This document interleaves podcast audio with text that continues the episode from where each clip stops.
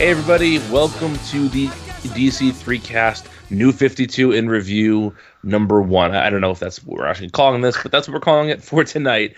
Uh, in a little bit, you're going to hear Zach and I talk to Greg Capullo and Scott Snyder about their run on Batman. But before that, we have um, one of our good pals from Multiversity, Mr. Ken Godberson III, who is joining us from Long Island tonight to talk a little bit about Gotham Academy. Uh, we also have, as always, Vince and Zach on the line. And so, um, Ken, why don't you give us just sort of the the briefest sketch of what it is about Gotham Academy that you love? Well, yeah. If for anyone who does follow my work on the uh, on the site, I have a, a great fondness for the uh, for the young adults and uh, teen superheroes in the DC universe. And over the last five years, they have not exactly been great. Um, what really struck me with Gotham Academy is that unlike every other Young Justice level book, this was a book that I actually felt like they were, you know, teenagers and young adults, that they got that they had a chance to be that. And the the material was always tailored for that level of reader. It was never like Teen Titans where just the art and just the subject material was just like why would you ever give this to a young adult ever? But with Gotham Academy, I got a feeling for all the characters and I was given reasons to care about them in only 12 issues because I, I reread the first 12 issues because it's essentially one story, the first two trade paperbacks. Um, are uh, Vince and Zach, are you guys current on the book? Because I'm I'm still a few issues behind. Yeah, I am. Yep. I'm I'm not. uh, it's one of those books, at least for me, that whenever I read it, I really, really enjoy it. But I tend to binge read it. I tend to let a few months go by, and then I sort of plow through them. Um, That that is a better way for I think that is a better way for it, especially considering this book does amazing in trade. Mhm. Like that book, I'm seeing it constantly being sold at my uh, my local comic shop. I, I work at a library. We've got about three copies of the book, and they are always being checked out. oh, that's awesome to hear. Yeah. Um, Eh, Let, us actually delve into that for a second. Uh, there were there have been a couple of books uh, of recent note in DC, specifically uh, Midnighter and Doctor Fate and Martian Manhunter and Gotham Academy, that have all been either accurately judged to do better in trade or to be presumed to do better in trade. Do you guys think there's like one sort of quality that unites all those books that makes it particularly good to follow in in bigger chunks? I think it's probably maybe the the lower awareness level, but the high critical praise. So people are less likely to check it out initially, but then once you know they can get a number of issues at a time and get a full story, they're more likely to go check it out. Kind of the image effect, almost. Yeah. Um, I also think um, this isn't necessarily a universal with these uh, lower selling but higher critically acclaimed books. Is they radiate confidence. They know what they want to be, and they're going to do it. Martian Manhunter knows what it wanted to be. Midnighter knew what it wanted to be, and it just did it. That's actually Yeah. a, a really great point, Ken. Yeah, that is. I never thought about it like that, but but that's I think that's true. And I think also like it goes to show what can happen when you allow a book to do that, you Yeah. know. I think one of the big problems with, um, you know, you can make the argument that, well, well, the books in DC, uh, re, um, not DC Rebirth, um, in the DCU, they didn't sell. So what are you gonna do? I'm like, these are not books that the the the um the audience for these books are not, you know, weekly comic rats. They don't go in every Wednesday to the shop to pick up singles. They go to bookstores. They go online. They get off Amazon. hmm And because of that, these books they they didn't even wait till the first trade was out before. Oh, oh well, it's what do you want from us? We they're not selling, but just the first trades of like Midnighter and Constantine and I don't even know is the Martian Manhunter first trade out yet? It is, yes. I don't I think know. it just came It's- out. Yeah. it- they just came out. You're not giving them enough time. They expect these books to do Batman numbers, and when they don't, when they don't have time to find an audience, they just fail. Yeah, I think weren't we talking about this last week, guys? We're like, like we can't believe how bad Marvel and DC's trade consistency or policy is. Mhm. Like, Yeah. how are they not? How are they not like regularly releasing a trade like every five issues or six issues on the day that the sixth issue comes out? You know, like they're Because- these are the big two. How are they not doing that? because Mhm. they are. I I think it's because they're so ingrained with comic shops. Yeah, I guess. I, I But here's the thing. So I'm. But you would think that helps. You would think that would help, though. well, exactly. You know, a, a But buddy they of don't want to mine. piss them off. But okay, so a- a buddy of mine is the owner and operator of my local comic shop, and he tells me that the reason that Image Comics s- sells so well is because they have that nine ninety nine initial trade for every book, Yeah. and that always comes out the day the sixth issue comes out, like Vince just said. And he will all the time put the, whatever the new image trade is next to the register. And inevitably, someone asks him about it. He goes, "Oh, it's great. Check it out. And if you like this, come back tomorrow and get the sixth issue just came out." And he said that works you know more often than it doesn't. The the nine ninety nine price point when you think about it isn't that steep of a discount. If you if you buy really, an, no. if you buy a book and trade, you're paying you know nine ninety nine plus tax. If you're buying it in singles, you're paying around fifteen dollars, I guess. But uh, to me, if you sell a book and trade and it's good enough, they're going to pick up singles next time. It's just it's a really smart business plan, and for whatever reason, DC and Marvel have not embraced it. Um, but- But yeah, we're getting away from yeah. yeah, yeah. the topic. As we are Anywho, wont to that- do, yes. That was the uh, comic distribution podcast. Yes. We hope you enjoyed it. But um, okay, so um, I guess, uh, I guess since uh, Vince, you're the one most caught up with it. Who is your favorite character in the book? Oh, I, 'Cause I think it may be the same as mine. oh, I love maps. I, Yep. I- yeah. How I can mean, you I lo- not love maps? Oh my god! Like, yeah, maps is the best. I mean, um, I I love the uh, sort of dreamer aspect. You know, that's the type of character that DC needs more of. You know, obviously in in spades, I think. And you know, re- rereading the book though, you know, Maps may seem like very imaginative, and she may seem very um, I don't want to say out of it, but um, kind of uh, doesn't seem to pay attention. I really think she is way more attentive than she puts on. I feel like she does very sense like a lot of the trouble going on with Olive and her brother and stuff like that oh, sure. doesn't want to cause them to worry more. Yeah, It's yeah. very little things, which is another great thing about this book is that there Karl Kerschl does a great do- job of sewing plot points in visually. Like Yes. I, I was reading the first um the first issue. It has in the background as Olive and her roommate are talking, it has a poster for that movie that uh, Simon Trent and uh, Basil Karlo were in, and that would like about ten issues later that comes back into effect. Yeah. I, I love again, it's instilling confidence and having a long term plan. Yeah. Yeah, yeah, and and and and sort of having things built in there that you'll notice when you go back and read it or when you read it in trade, you know. and yeah, and, Mhm. and apart from visually, there's also a lot of of of dialogue that does hint at some things that haven't been revealed yet, but Mhm. with a certain character, they've been seeding something with for a while. Um, with uh, with Colton, Yep. the uh, the resident troublemaker, they've been seeding something that I really, really hope pays off in in uh, second semester. So I have a question then Yeah. for I guess the two of you, as someone who's not caught up.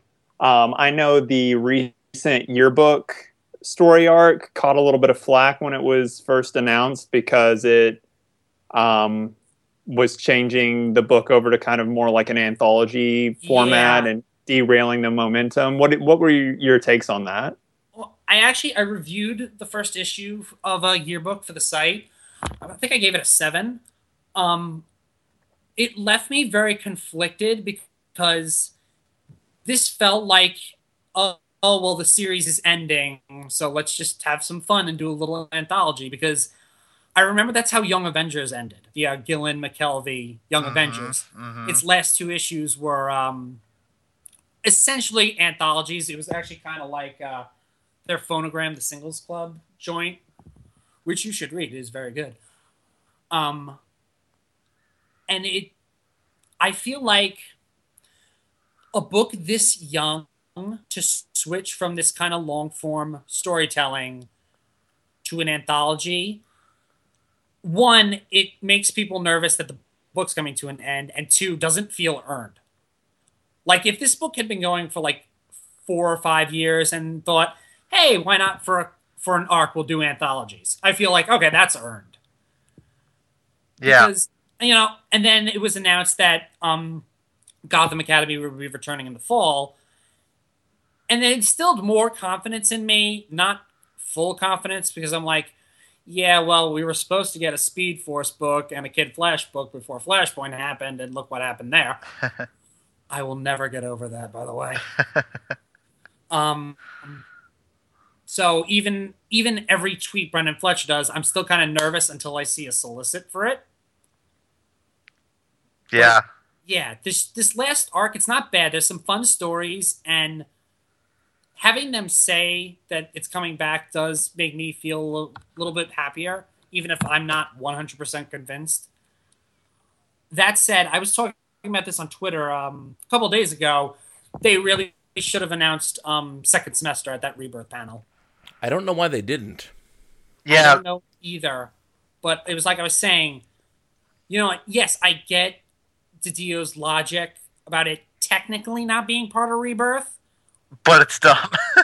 but it's a stupid reason because all the eyes were on that live stream. hmm The amount of people that'll read a press release announcing the book is a fraction compared to that stage that you had. Especially Yep. because they, they gave Yeah. they gave ample time to Justice League number fifty, which is not part of Rebirth. Yeah. Well, and also, I why exactly did they say it's not part of Rebirth? Because it was like in that initial. No, it wasn't in the initial. Yes, it was. Yes, it was. Was it? an Okay, initial oh, it was. Yeah, it, it and Earth was. two, it and Earth Right. two were both Right, and in so that list, but right, neither and of them. books like books least- that like uh, Harley Quinn and things like that that aren't technically, you know, That's not changing at all. exactly. Like, the writers or the artists are not changing on Harley Quinn.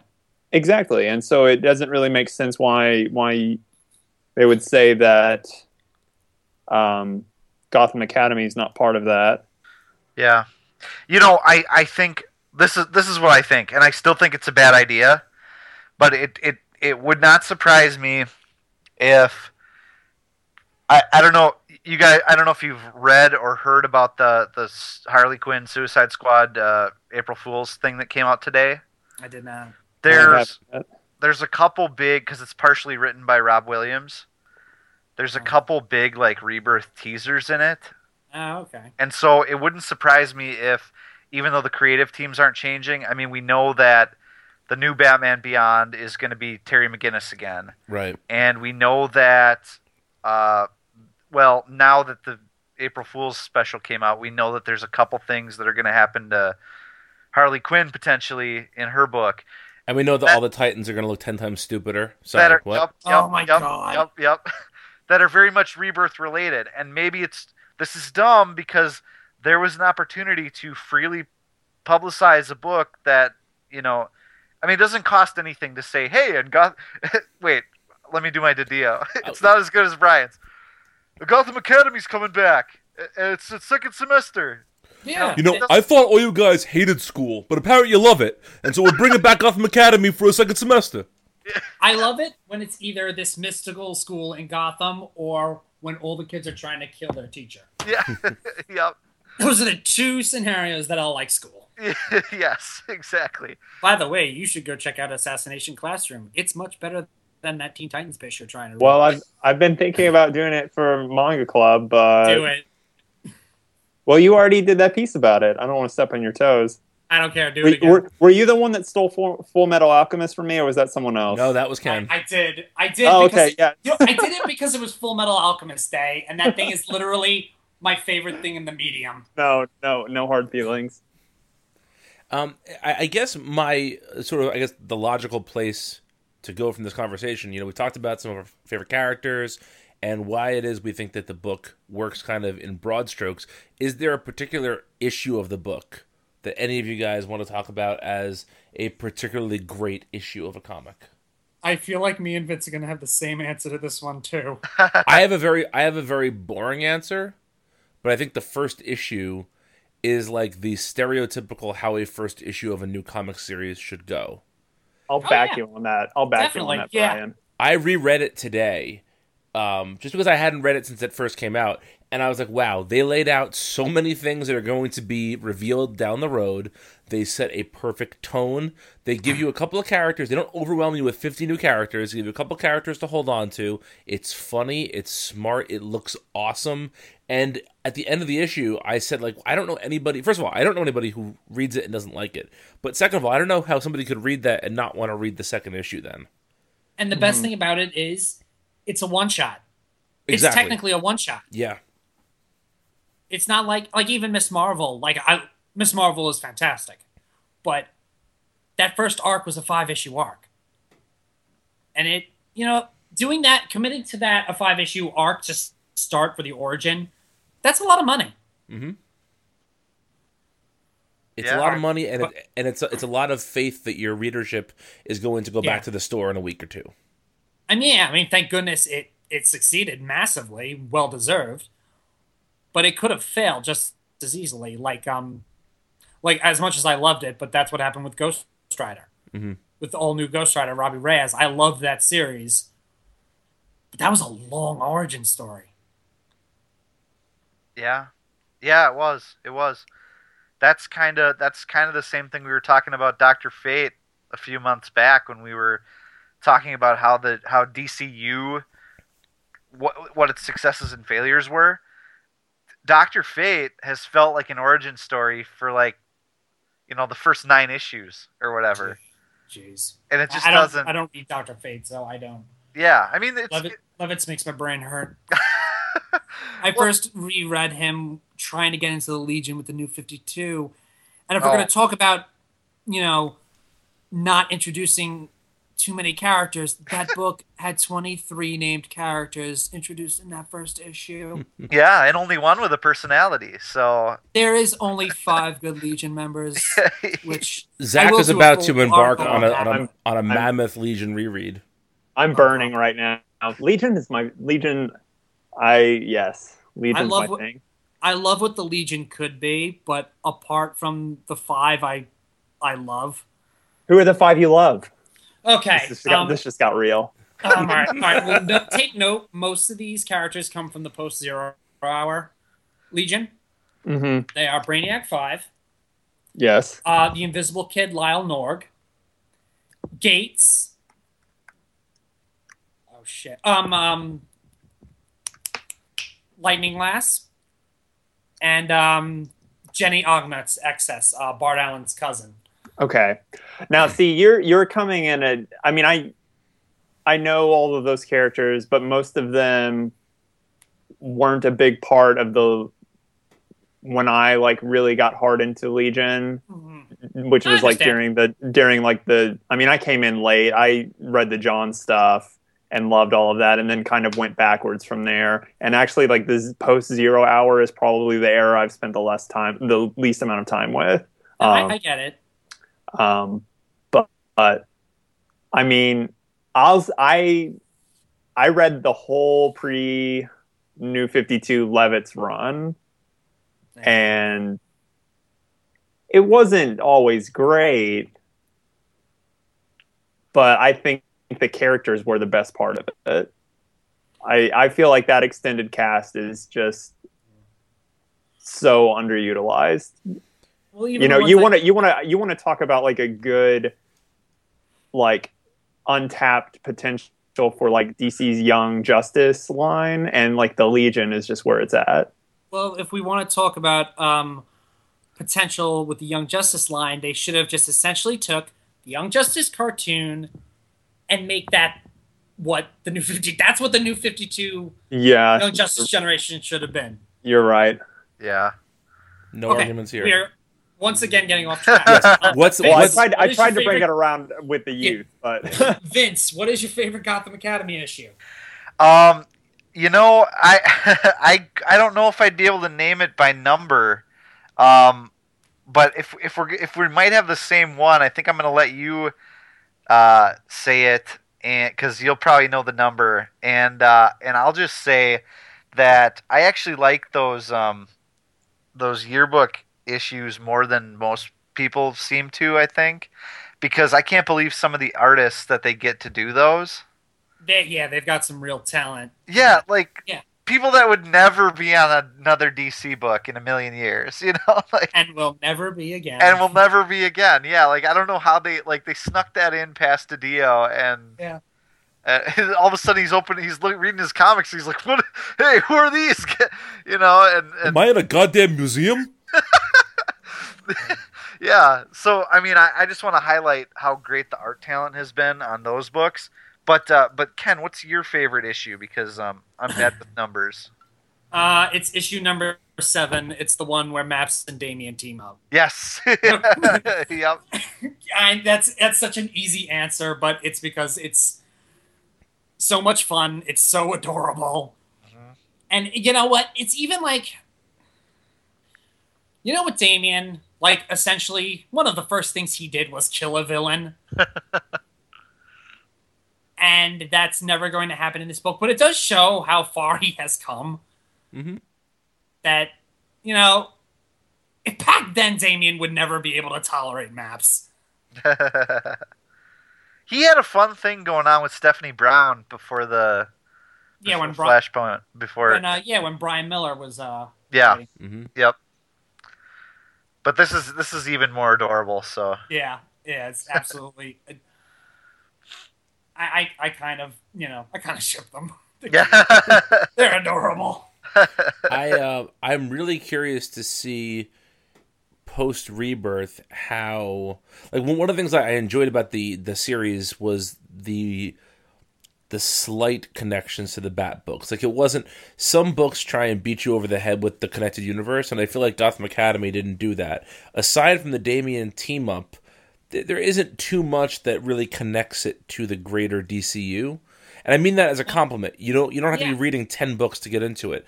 And I You don't. wonder if they're going to double down on that idea or if they're going to try and connect it more post rebirth.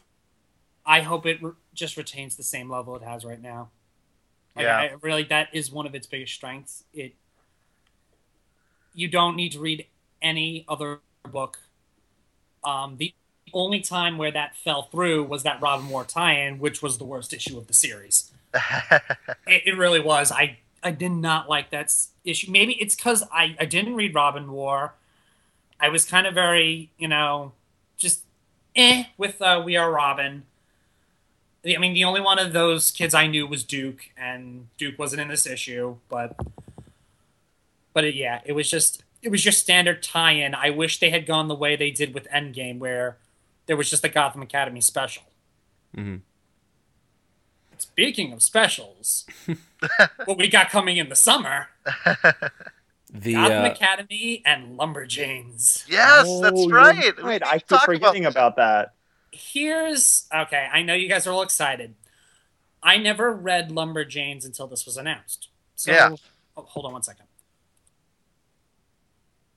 Sorry, I'm trying to get rid of a cough. Um, I never read Lumberjanes until this was announced. So I um, I got it out from the library and I started reading it. I'm kind of not super in love with it. Ooh. Okay, here's where. Okay, here's the difference. All right. I'll go back and I'll bleep out where you're from so that Vince can't come hunt you down later. yeah, why did you tell everybody where I'm from? They're gonna kill me for my, my terrible reviews now. I didn't give a town. I gave I gave a, a an island. That's it. Sounds- This island's not that big. Hey, it's very long. um, Ellis Island. Yes. um, He's a runner for the boat. Uh, okay, the difference. Okay, and this is kind of um, it's another strength to uh, Gotham Academy that I love. Gotham Academy is very lighthearted, but it's also grounded. Like, there's very few what I call like acceptable breaks from reality. hmm like where the art will suddenly go incredibly super like anime reaction Yeah. and that happens in, in lumberjanes quite a lot Yeah. to me. See, I love it. and that. it does i mean i i love it in spurts Uh huh. and that's kind of like i didn't hate lumberjanes i just i i liked it i didn't i wasn't in love with it like you know vince and uh and jessica are but I really was just reading it to get a feel for these characters going into the um into the crossover. but I actually think that that's going to be a, a boon to the crossover because you don't want to have two books that are exactly the same share a Oh, world no. because then it's going to be super boring. So I think it's actually Well, good that there's a tonal yeah. disconnect. Oh yeah, that, I mean that's I'm not saying that's bad. It's just I do like a slight grounding, even if it like I said, Gotham Academy is a very light-hearted book, but it is grounded and it could even have some dark moments at times. Yeah.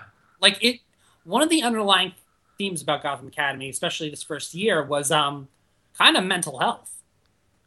And how you know, Batman he'll beat up criminals and put them in Arkham, but that doesn't really help. Not really. Right. Like this whole stuff with Calamity.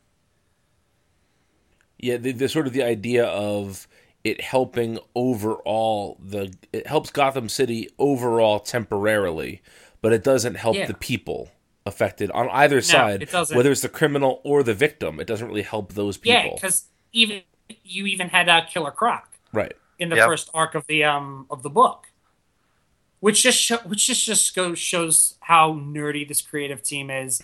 Because that Killer Croc was straight out of the animated series. Uh huh. Yeah. Yeah. Then I hit him with a rock. yeah. Oh, Almost that's- got him. that scene. I uh yeah, yeah. And you know, I think that's something um that is kind of a theme throughout the entire series, uh kind of how much it borrows in not borrows, but is inspired by the animated series, I think, in in the way that it blends the darkness and the light. You know, like like by normal cartoon standards, Batman the animated series was pretty dark. Right. Yeah.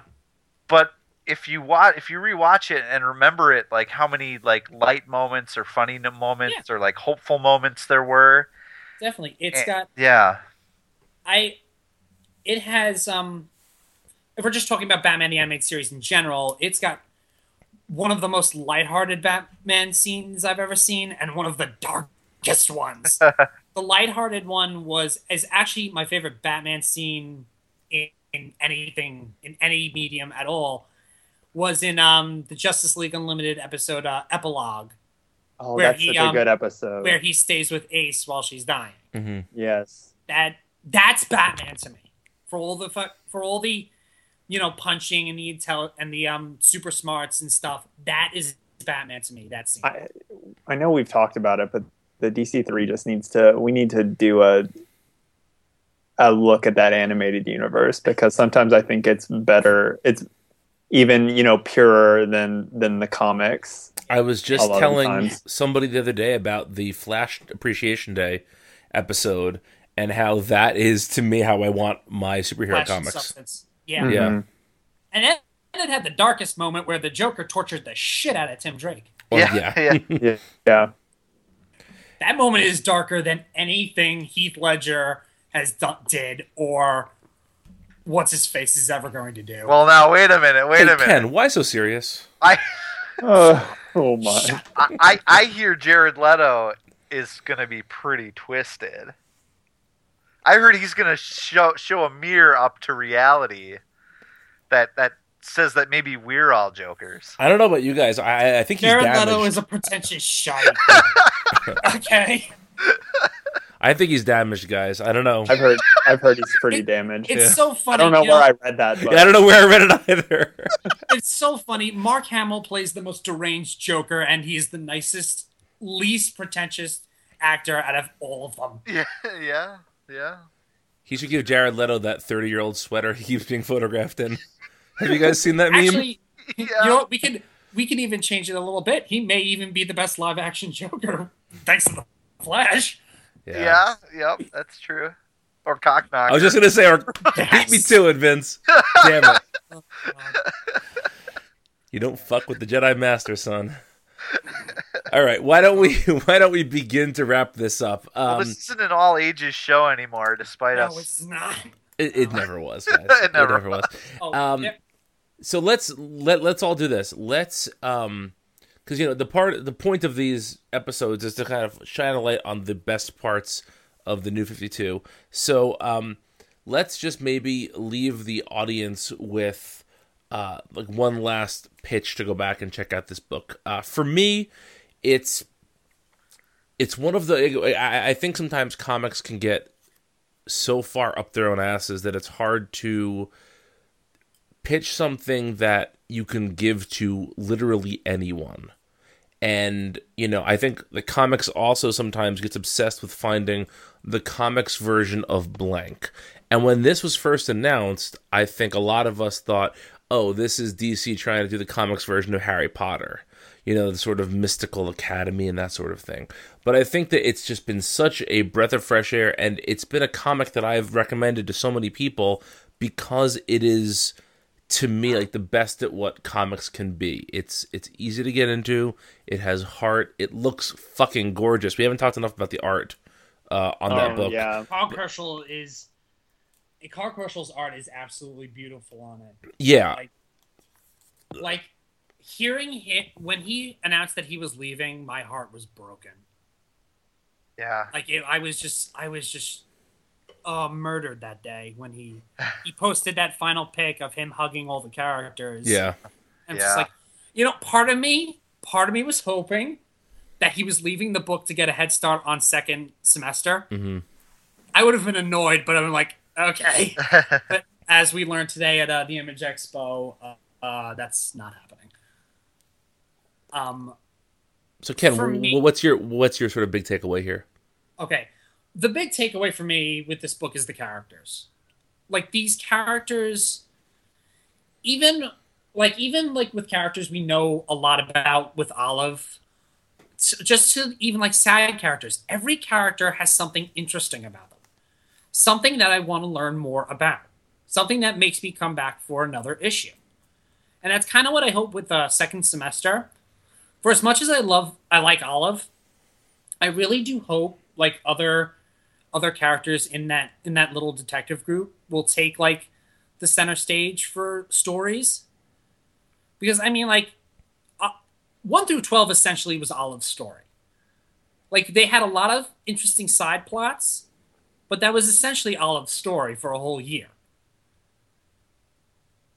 So what i'm hoping for when it returns in the fall not necessarily like a strict rotating but the others get a bit more fleshing out as well we have a lot of tastes, but now we need to go further in. And uh, one last um, one last thing for me about this because I have to mention it. Um, me and um, one of my best friends, um, Allison Berry, she um, of the uh, Comicosities Hangout, plug plug. We talk about this book all the time. It is one of our favorite books at DC, and there's no merch Oh, there's no merch for this book. Like we like we both of us are like we would so totally buy a Gotham Academy blazer. I would buy that thing. I I wonder why there's not because there is literally shit tons of Yeah. bombshells merchandise. And you know what? I even tweeted this a while back, and I actually got a bit of flack for it. Archer and Armstrong of Valiant Comics has more physical merch than this book does. Yeah. And like some people said, well, you know what? They're structured different. But then, and I was like, all right, maybe it's so, and maybe I don't know about everything behind the scenes. But then I thought about it for a second. Valiant is an independent company. DC's got the massive amount of cash of Warner Brothers behind it. Not Right. not not to get too deep here, but Valiant has uh, has far greater resources than you may realize. That what, like that some secret Illuminati shit? that that company is flush with money. Oh, okay, never mind. um, absolutely flush with money. I, I, I don't mean that as a negative at all. No. I, but they, they have they have uh, a very very solid uh, investor base. Let's put it that way. Okay. All right, never mind. I I, I was mistaken. No, but but but your your I mean, point your point's we well should- look, they, they don't have Warner Brothers money, right? Yeah. But but I do think that you know sort of maybe a, a bigger picture here is I think that for Valiant, when Archer and Armstrong or Faith is is a success, there's only Which- ten. There's only you know seven or eight characters that are in the forefront at one time, so that Yeah. the the entire staff can get behind those characters. When you think about it, Gotham Academy, even if it was a runaway hit, still wouldn't be in the top ten priority of Warner Brothers, even Yeah. of DC. You know, so I, so I, I think part of it is just the the amount of support that the publishing house can give it is is just quite different. okay. Um, But I agree with you. There, there should be merch. There should be merch. Yeah. Um, uh, Vince or Zach, what, what do you guys want to Yeah. want to say about the book?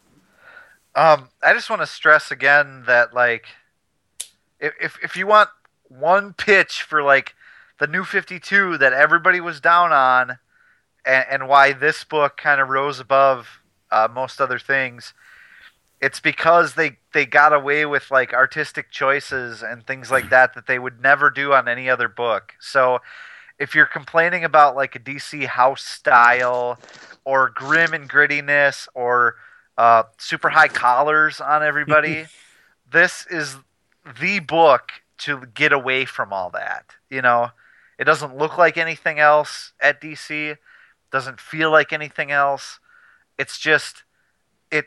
It might as well not even be New Fifty Two. Like I feel like we're only talking about that for mechanical reasons that it, you know, happened to be a part of that five year period. You know, Mhm. but it couldn't feel less like that. So there's no reason to not check it out, even if you're averse to what's been going on at DC in recent years. That's all I want to say. Yeah, I just you know, I I haven't read. I've probably read the least of it out of everyone, um, just because I'm I'm super behind on everything. But instantly, it it grabbed me for how like fun and unique and special it was, and it's a book that I've recommended to numerous people. Um, and I think it's great because it straddles that line between, you know, a, a superhero and non superhero book. It has superhero elements obviously you know it, exists in batman's universe but it is also more than that and i think that's really special um, when when trying to capture the broadest audience possible I, I would I, th- I would think that if someone's a fan of our show and hasn't read Gotham Academy yet, we've sold them on it, so that's a good thing. Um, Ken, thank you for stopping by the show. Where can people find you on Twitter if they wanted to tweet at you about some of the stuff we talked about? Um, you can find me on Twitter at uh, Ken Godberson3. I'm on Tumblr. It's uh, Ken Godberson, iii.tumblr.com. And um, you may be hearing me and Vince doing some other stuff soon. Maybe. We're still working at the kinks on it, but uh, you may want to stick around Multiversity's podcast section in the next coming months. That's a good enough uh, tease, I think, for uh, for everyone out there. We actually did. Didn't we tease that last week too, Vince? We yes, you did. I, I wasn't expecting you to do that either, but yeah, I, I like the little bread. We are dropping breadcrumbs so far in the future that this might as well be, uh, you know, early issues of Gotham Academy. Well played, sir. Well played.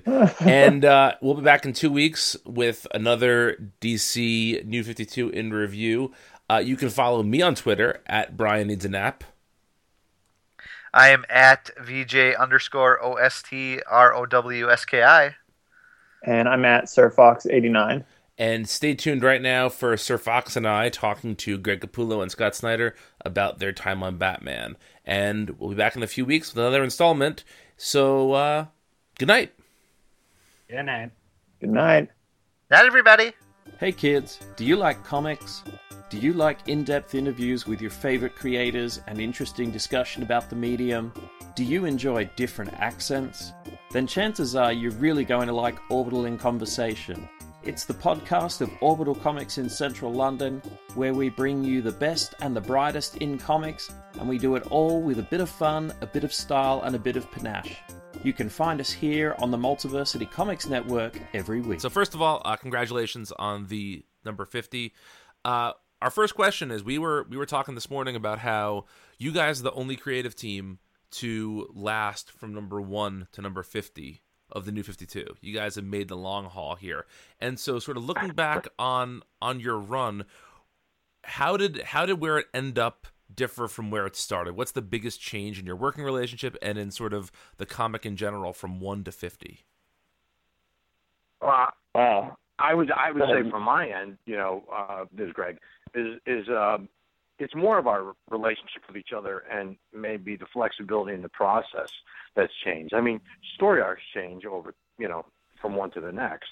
Um, to me, it's morally more, much more about Scott and I.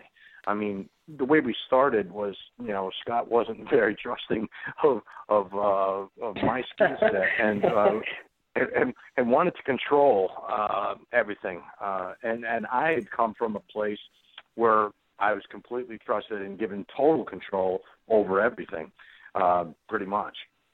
And so you had these two guys who were used to total control now, uh, and and working from different uh, different methods. Like Scott was accustomed to giving full direction, and, and when when I say that, it's it's all the dialogue, it's uh, all the story beats, and in and in the first time he was actually trying to tell me, you know, where to put the camera and things like that, which I totally I reject from everybody. So um, so it started that way, uh, and um, and it came finally to a place where I still get all the dialogue, um, which uh, is great, and um, but and he'll give me the story beats as he sees them, as he says that's what he needs to to do his end of the process. But but what has changed? It's no longer uh, so rigid and and it has to be this way. He'll give me what he sees, but he'll tell me if there's anything else that you think could be different or better, then just change it. And and you know, and the beats are just suggestions based on what I feel if you want to subtract or add you know, whatever. So all the pacing and all that stuff, and then all the direction, uh, he gives over to me, you know, and and so in that way, uh, we we truly are a working partnership, um, and and to me, that that's the, our evolution, and that's the the only way it could have gone on as long as it had. If either of us had stuck to our guns and gone, listen, this is the way it is, son, or this is the way it is, you know, we wouldn't have lasted we we would have disintegrated. I mean, we almost did right out of the gate.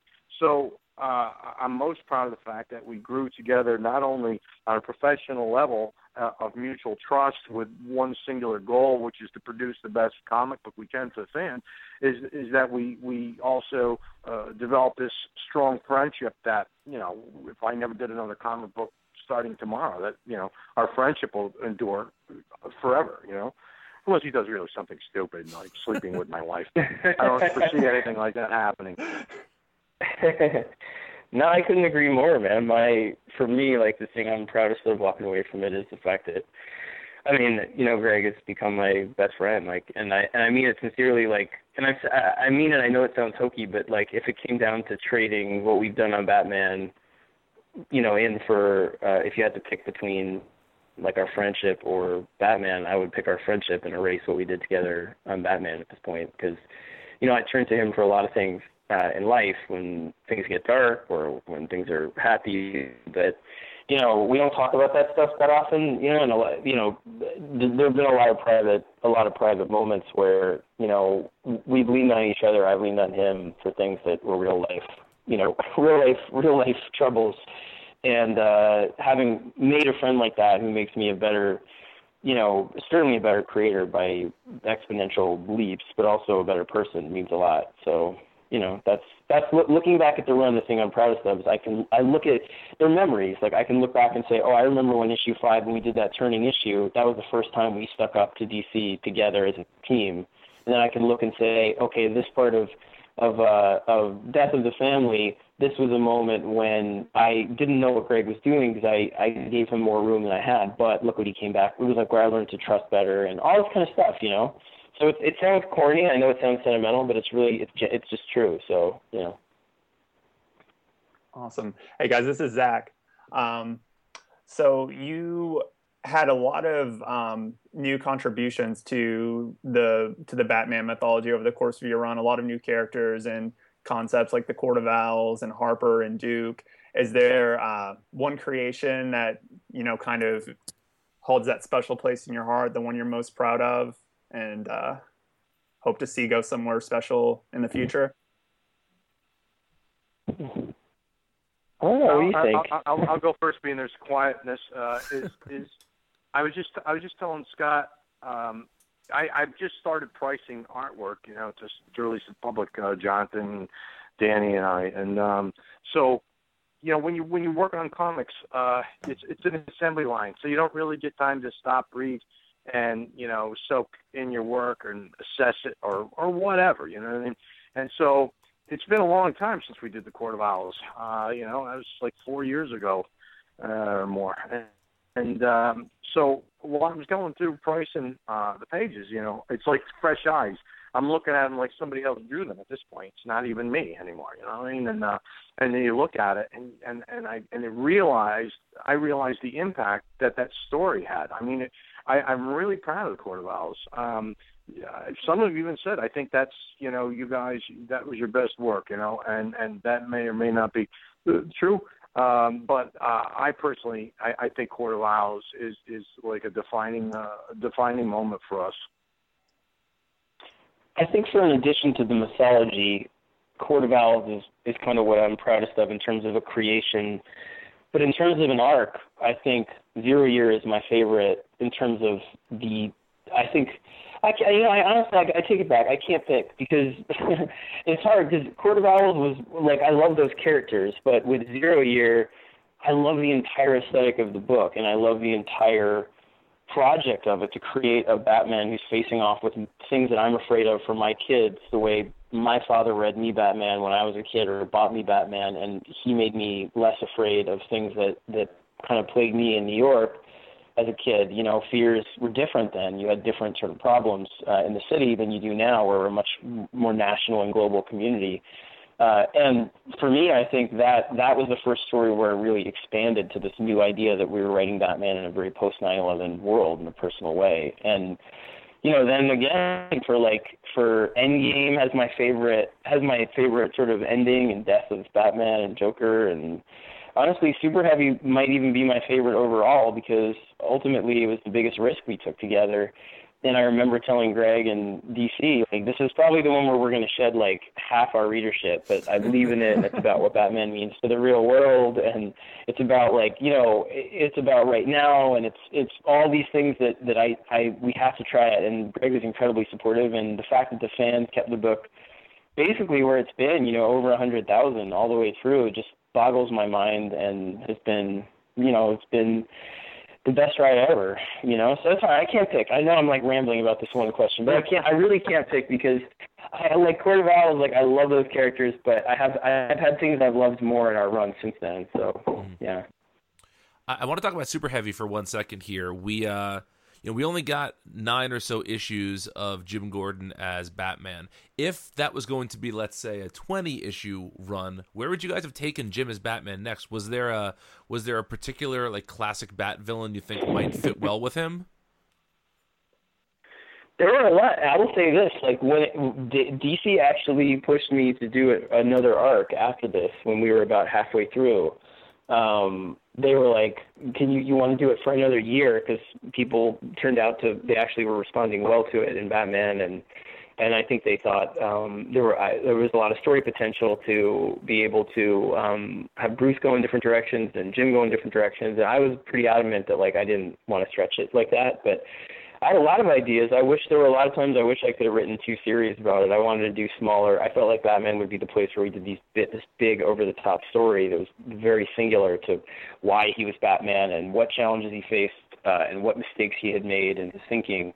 And that everywhere else, like Detective Comics and Batgirl and a lot of the other places, would get to do smaller stories. And um, I got very jealous, I think, personally, of, the, of the, the, that opportunity to do these small detective cases with Batman in a cop car and all that stuff. So I, I would love to go back and do it at some point, but you know that door. I think that door is closed now. So maybe some, maybe in an Elseworlds. Um, so you guys created a pretty iconic look for Batman at the start of the New Fifty Two with the new suit.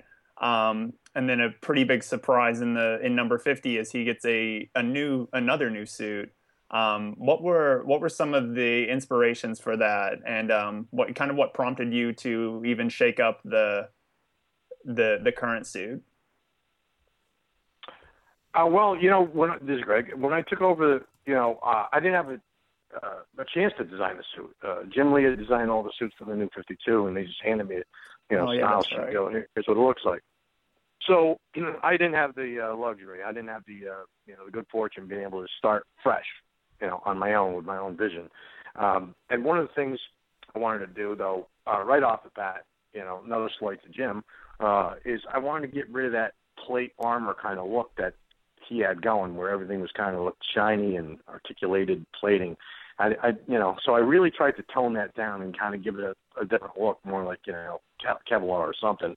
Uh, and so th- that was goal one. And then, um, but now that I've had a chance to uh, design my own suit, uh, one of the things that you know excited me when Frank Miller's Dark Knight Returns came out is, is the armor uh, that Bruce wore to fight uh, Superman, and that had that bull nose, just flat, featureless, you know. And I've always kind of liked um, uh, Space Ghost. I guess has pointed out to me, hey, you know, it reminds me of Space Ghost, and so I, I just embraced that now that I had a chance to do my own suit. So it's very featureless, and it goes straight from the forehead down to the nose peak, and uh, and and and it's all flat black, and uh, just goes from the cowl right down into the big flared traps. And I decided it'd be cool if it was like light absorbing material. The, the cowl and the cape are flat black, so I don't have any like sheens, you know, on it. And and so that was like one of the first things that I wanted to do with the cowl. And then so I go from there. I wanted to kind of like give a little bit uh, nods to things that Scott and I have done before. So like in Zero Year, we had the purple gloves on Batman. So I go, okay, I'll give the inside uh, lining of the cape uh, purple. So and and that'll look cool because you have yellow accents to complement that. So that'll work great, you know, from a color standpoint. And then uh, so there was that, and then we have uh, uh, Super Heavy with Jim Gordon's uh, Under Armour, and he's got the uh, the bat emblem on his chest, chest which is outlined in, in yellow. And I go, okay, I'm going to take that and I'm going to simplify that shape, put that on on uh, Batman's chest. That's his new emblem, and so we got the nod to Super Heavy, and and that gave rise to uh, my thoughts on the on the utility belt, which has never been anything other than the yellow belt.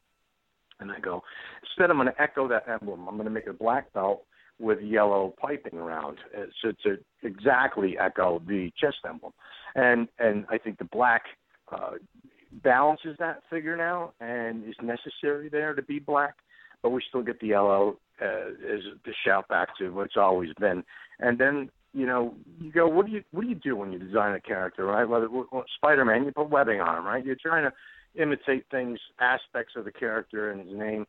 And so with the belt, I tried to give it kind of a bat shape. Uh, so I angled the pouches in the front to kind of give the impression of fangs, maybe, and then sweep up toward the obliques to give the impression of bat wings. And uh, so that was the goal with that. And that's it, just less armor, uh, stealthy flat black with a bull nose, uh, featureless, and to give some callbacks to our earlier works. That's It's a- that's great. yeah, it's a really cool design. Absolutely. Thanks.